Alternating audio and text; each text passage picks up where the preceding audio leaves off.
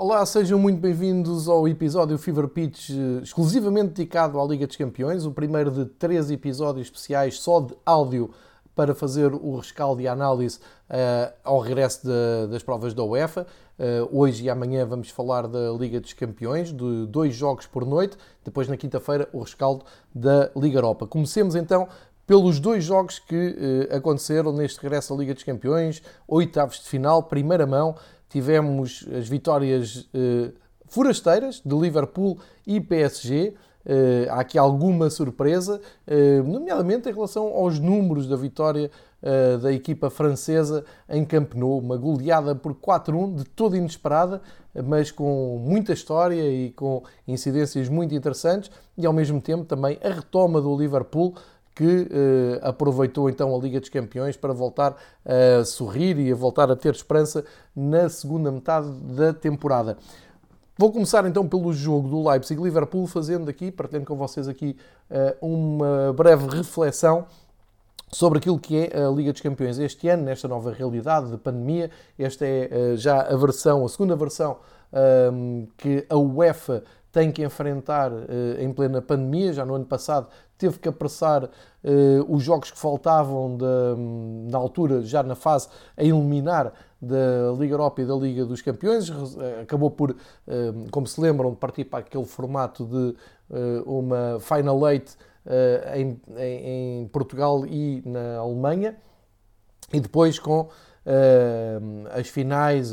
a eliminar a um só jogo até se achar o vencedor da Liga dos Campeões e da Liga Europa. Porquê é que eu vou buscar este historial? Porque este ano chegamos aos oitavos de final e temos uh, aqui algo que me parece que afeta um pouco o espírito da prova, uh, porque temos o, o exemplo do, da noite de hoje. O Barcelona recebe no seu estádio, portanto na sua casa, o PSG,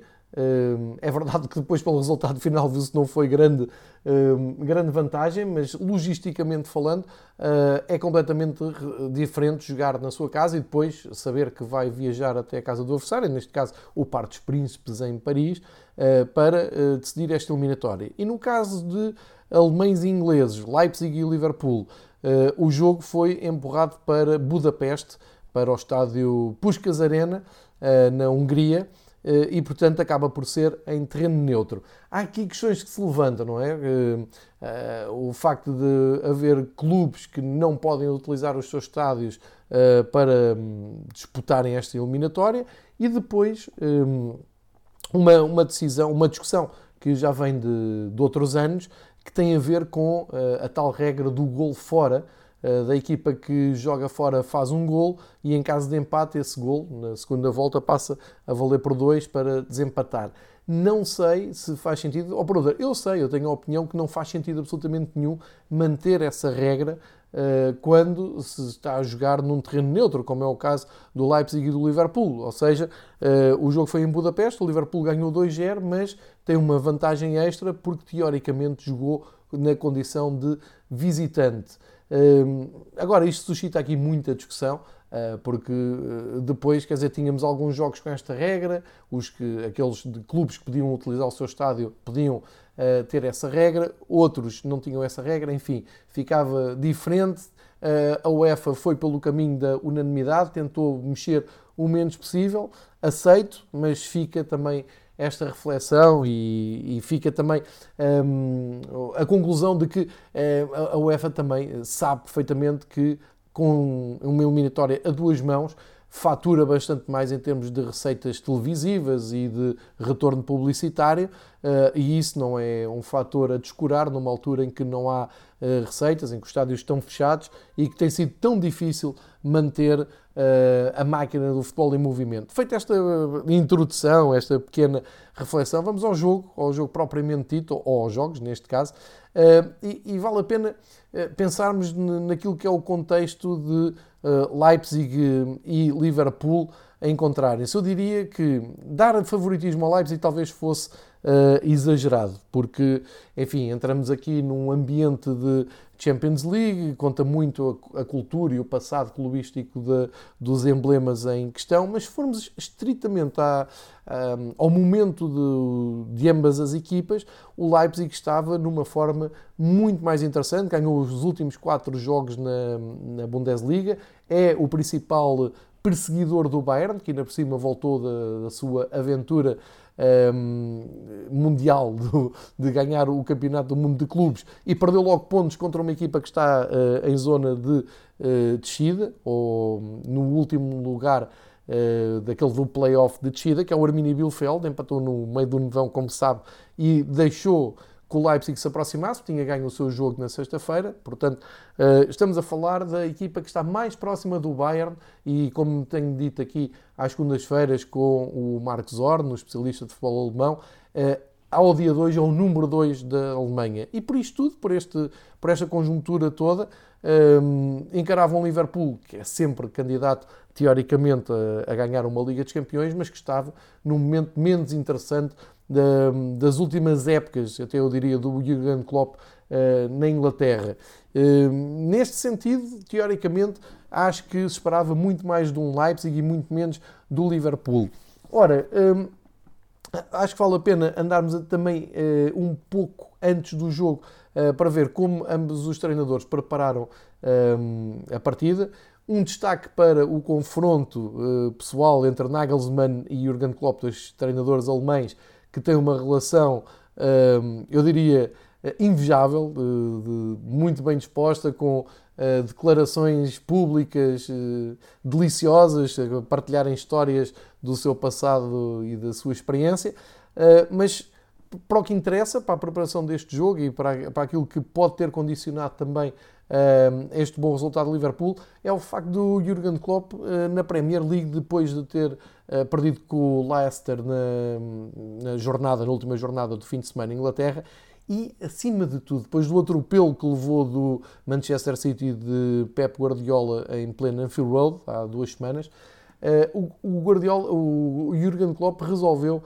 dar o campeonato como perdido, ou seja, já não vai dar para irmos atrás do campeonato, defender o nosso título, está perdido, não vale a pena pensar mais nisso, e com isto tirou uma carga eh, muito pesada de cima dos jogadores que estavam pressionados eh, e estavam obrigados a lutar pelo título até a exaustão, e em vez de se agarrar àquele chavão de no futebol tudo tudo pode acontecer, já vi acontecer um, uh, coisas incríveis no futebol, o City ainda pode ter uma recaída. Não, deu por encerrada a, a sua atuação no campeonato inglês, salvo seja, uh, redimensionou os seus objetivos. Uh, o Liverpool, ao dia 2, está no sexto lugar, portanto, também tem que pensar em voltar à boa forma na Premier League para subir até aos lugares que lhe dão acesso à, à Liga dos Campeões, isso parece-me evidente, mas já sem aquela carga de ter que ir atacar o título, porque é praticamente uh, impossível, tem, uma diferença muito grande para o Manchester City. Ora, isto abre uma janela de oportunidade para dentro do balneário, que é Jurgen Klopp dizer, jogadores, eh, já vimos que não vai dar para repetir o feito do ano passado, paciência, o City está um, imparável, uh, mas, atenção, estamos em meio de fevereiro, vem a Liga dos Campeões, a Liga dos Campeões que o Liverpool ganhou há dois anos, uh, no ano passado ganhou a Liga, a Liga Inglesa, que foi o grande feito do Jurgen Klopp, porque já não acontecia, como sabem, há duas décadas, e na Liga dos Campeões até perdeu no prolongamento em casa, em Road, o último jogo europeu com público uh, nas bancadas, uh, pelo menos com público da maneira que estávamos habituados a ver. No prolongamento, o Atlético Madrid conseguiu mesmo eliminar o Liverpool, que não ficaram muito chateados na altura porque estavam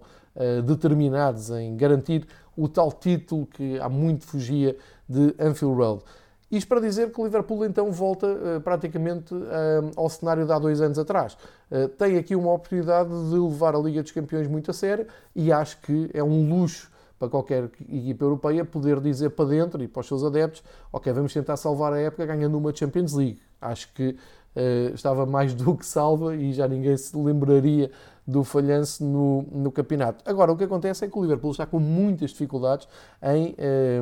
conseguir montar uma equipa sólida principalmente de eh, trás para a frente. Uh, como se não bastassem os problemas a nível de defesas centrais, o Alisson está a passar uma fase uh, inquietante de, de, confiança, com erros comprometedores no campeonato, e isto, a maneira como o, o Jurgen Klopp monta a sua equipa de trás para a frente, está a afetar toda a confiança da equipa, porque lá na frente está tudo bem, há aquele trio mágico, Salah, Mané e Firmino na frente. No meio campo, enfim, o Tiago Alcântara uh, tarda em impor-se como grande reforço, ou pelo menos a fazer uma grande diferença, ou causar um grande impacto na equipa. Está, o Van Alden está, está bem, o miúdo Curtis Jones também a assumir o seu espaço. Depois, nas alas, tudo bem, Alexander Arnold e Robertson uh, a fazer aquilo que sabem, mas Reparem que na defesa jogou o turco Kabak, que foi recortado, o miúdo de 20 anos que veio do Schalke 04 de maneira surpreendente, e eh, Jordan Anderson, que como sabemos não é propriamente um central de, de raiz. De qualquer maneira, a, a, organização e lá está, um ambiente novo, o contexto de Champions League, eh, encarar um não causa os problemas das equipas da Premier League, fez bem esta mudança de dar ao Liverpool, eh, porque eh, foi para cima do, do Leipzig, obrigou o Leipzig a falhar. Eh, o Nagelsmann montou aqui uma equipa interessante, naquele sistema de uma linha de três atrás com o Klosterman, o Pamecano, que já tem contrato com o Bayern, portanto uma das coqueluches do campeonato alemão, um dos melhores centrais, e o Mukiele, os três naquele corredor mais central, com o Kampf um, a jogar logo ali à frente, o Angelinho e o Adams a fazerem todo o corredor na esquerda e na direita, e depois o Sabitzer, o Aldara, uh, Nekunku na frente, com o Daniel uh, uh, no apoio. Enfim, é uma equipa muito interessante, com bons valores, uh, mas a verdade é que o Liverpool pressionou, obrigou a equipa um, a errar, e foi precisamente dois uh, erros defensivos, nomeadamente de um dos melhores jogadores, o austríaco Sabitzer, uh, que acabou por desmarcar o Salah, que não perdoou, uh, e fez um gol no, numa altura que estava difícil para o Liverpool dar a volta à sua situação. Ou seja, uma vitória por 2-0 do, do, Liverpool, teoricamente fora de casa,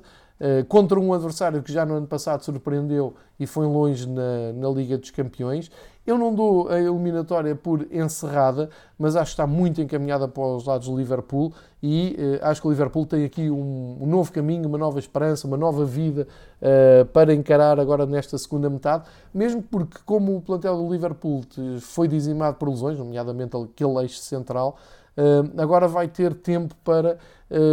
rodar mais a equipa e ter a equipa sempre no máximo nos compromissos europeus. Estou-me a lembrar do regresso do Diogo Jota, em breve, que, tanto impacto causou na, eh, naquela hum, linha de, da frente, eh, dando um sangue novo e dando até hum, refrescando eh, as ideias do, do ataque do, do Klopp. E portanto, por isto mesmo eu acho que o Liverpool está numa hum, já está com um pé nos quartos de final. Teria que ser um jogo muito desastroso de, da turma de Klopp na, na segunda mão para não seguirem em frente e eh, parece-me que acaba aqui cedo o sonho europeu do Leipzig, mas atenção, o Leipzig é uma equipa que eh, muito recente, eu lembro-me quando saiu o Leipzig ao Benfica, muitas pessoas em Portugal eh, encolheram os ombros, era só o que faltava ao Benfica, não iluminava eh, uma equipa que nasceu há poucos anos e que está na, na Europa pela primeira vez ou pela segunda vez na, naquele ano. Uh, portanto, o Leipzig está a construir o seu caminho, está a cimentar a sua posição no futebol europeu. Uh, não é drama nenhum se caírem com este Liverpool. A equipa nem jogou, não posso dizer que foi um mau jogo. Estavam confortáveis na primeira parte, estavam bem encaixados no Liverpool, mas uh, erros individuais como o do Sabitzer acabam por se pagar muito caro quando do outro lado está, está um jogador como o, o Salah. Aliás, o segundo gol também o Mané aproveita para um, fazer o, o, segundo gol também nasce de um, de um erro e, portanto, um, é a história de um, de um jogo, acho que é a história de uma eliminatória que fica encaminhada para Klopp. Em termos europeus, em termos de, de cultura, de palmarés, de, de historial, uh, dizemos que é um, um desfecho pode ser normal, mas Uh, atualmente, aos dias de hoje, olhar para as duas equipas, eu acho que o Leipzig ainda poderá ter uma palavra a dizer, se conseguir marcar primeiro, mas aí o Nagelsmann terá que fazer uma abordagem diferente, nomeadamente uh, a nível tático, de plano de jogo, terá que ser mais audaz e terá que obrigar o, o Liverpool uh, a cometer erros, porque o difícil é roubar a, li, a bola ao Liverpool e obrigá-los a cometer erros. Eu acho que pode acontecer na segunda mão, mas uh, é como digo, para já uma, uma vitória que é muito refrescante para o, o Jurgen Klopp, muito refrescante para a sua equipa e é um redimensionar de objetivos para a segunda metade da temporada. Fechado o dossiê de Leipzig e Liverpool, vamos então espreitar no grande jogo de cartaz, não só desta noite, mas de toda esta eliminatória, e onde esperava uh, muito mais equilíbrio, uh, esperávamos muito mais Barcelona e uh, acaba por acontecer aqui uma grande vingança do Paris Saint-Germain. Acho que nesta altura os adeptos estão eufóricos em Paris com esta goleada do PSG em Camp Nou. O que acontece é que o, contexto deste jogo era muito favorável ao, Barcelona. Historicamente, lá está, sempre a recorrermos aqui também da cultura de, de, de taças europeias, estava no, na memória de, de todos, pelo menos de adeptos de Barcelona e de PSG, que a ligação entre os dois clubes já vem dos anos 90, do final dos anos 90, em 1997, quando o Barcelona eh, bateu o PSG na final da extinta Taça das Taças, na penúltima edição das Taças das Taças, com um gol de Ronaldo Fenómeno, eh, que deu mais uma taça europeia ao Barcelona. Essa é hum, talvez o ponto mais alto do Barcelona com o PSG em anos. Só que em 2017, na, já na, neste formato de Liga de Campeões, quem não se recorda dos 4-0 que o PSG hum, conseguiu eh, no Parque dos Príncipes contra o Barcelona, eh, fechando a eliminatória, ainda por cima saiu o Barcelona marcar nenhum gol fora, e depois ter acontecido aquela noite bíblica em Camp Nou, em que o Barcelona responde aos 4-0 de França com um incrível 6-1 eh, que elimina o PSG e que deixa o PSG com um trauma europeu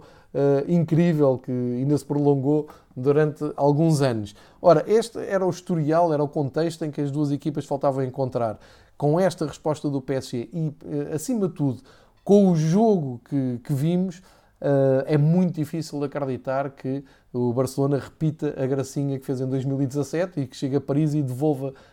a goleada. Isto porquê? Porque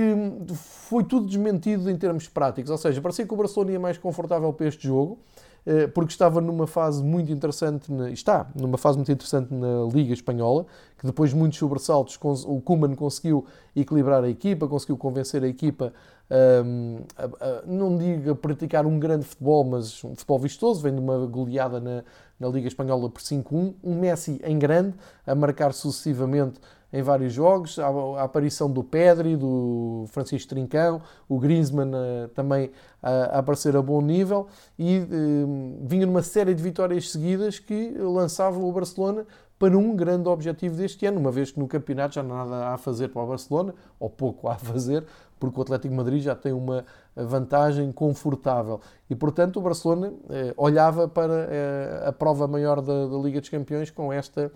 um, com este incentivo extra de poder ir o mais longe possível.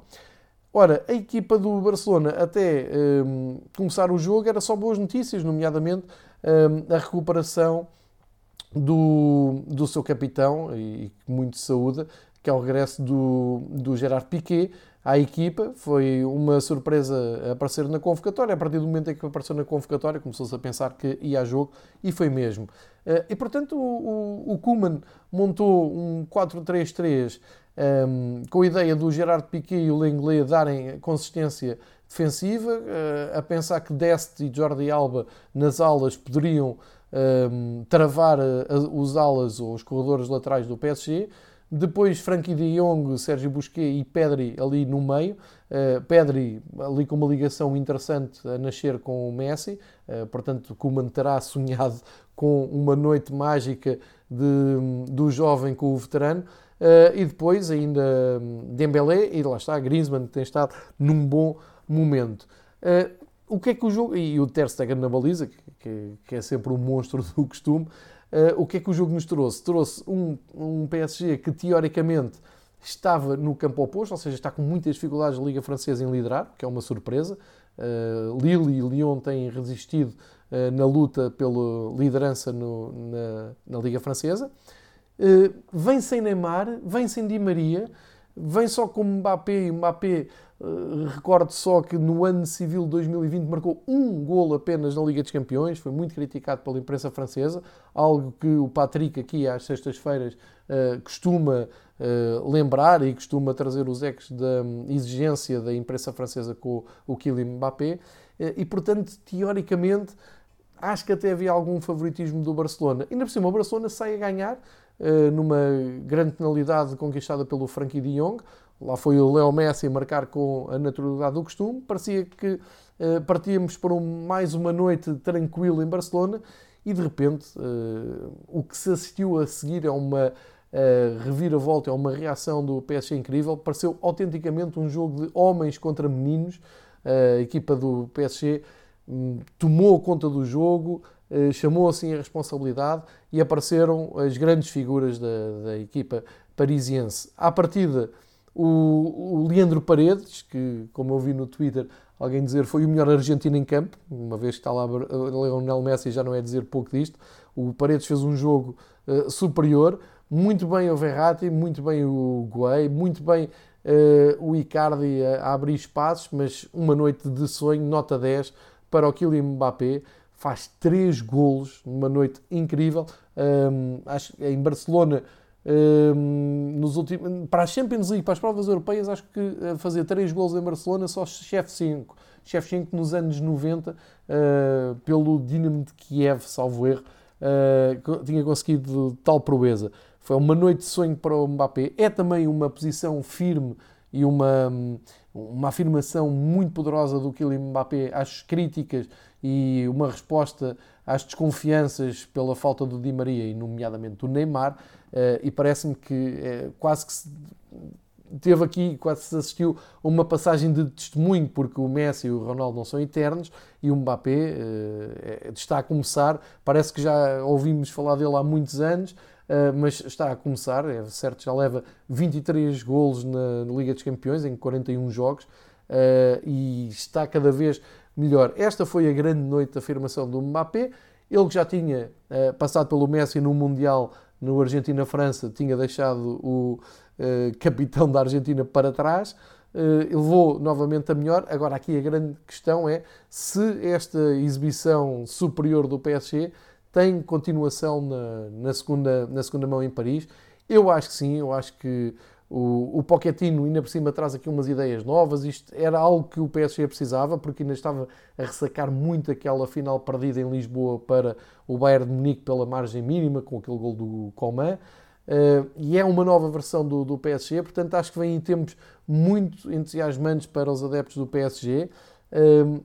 eh, aqui a única contrariedade é que pode tirar foco à equipa parisiense do campeonato, mas eu acho que isso não é drama nenhum. Eh, o PSG, com maior ou menor dificuldade, tem a obrigação de ganhar o campeonato. É verdade que vai tirar foco uh, nos jogos antes e depois de, destes compromissos europeus, uh, mas a termos europeus vai ser muito difícil de bater esta equipa do PSG. O Pochettino está a começar a fazer um trabalho muito, muito interessante. E depois hum, há que lembrar que o treinador argentino tem toda uma experiência de Liga dos Campeões, hum, naquela campanha sensacional à frente do Tottenham, quando levou a equipa de Londres à final da Liga dos Campeões, precisamente contra o Liverpool, ah, naquela meia-final incrível hum, que, teve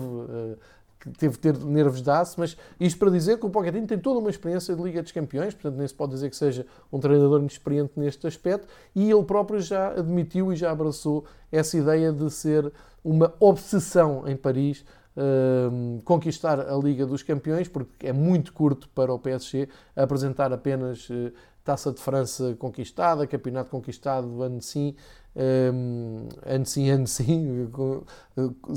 uma sequência incrível de, de, triunfos internos, mas é uma equipa uh, talhada para jogar na Europa. Aqui uh, há ainda boas notícias para o PSG, como eu disse, o Neymar está na sua clássica ausência de fevereiro, que costuma acontecer uh, quase todos os anos. o Neymar há de voltar, o Di Maria há de voltar, a equipa vai crescendo com o trabalho do Pochettino e parece-me que toda esta tarefa do Barcelona é muito mais complicada. Portanto, podemos ter tido aqui a falência técnica do projeto do Barcelona, ou do que restava do projeto Barcelona, que eu não sei bem o que é projeto Barcelona ao dia 2, uma vez que estamos perto do período eleitoral do, do Barça, novas ideias, novos presidentes, nova direção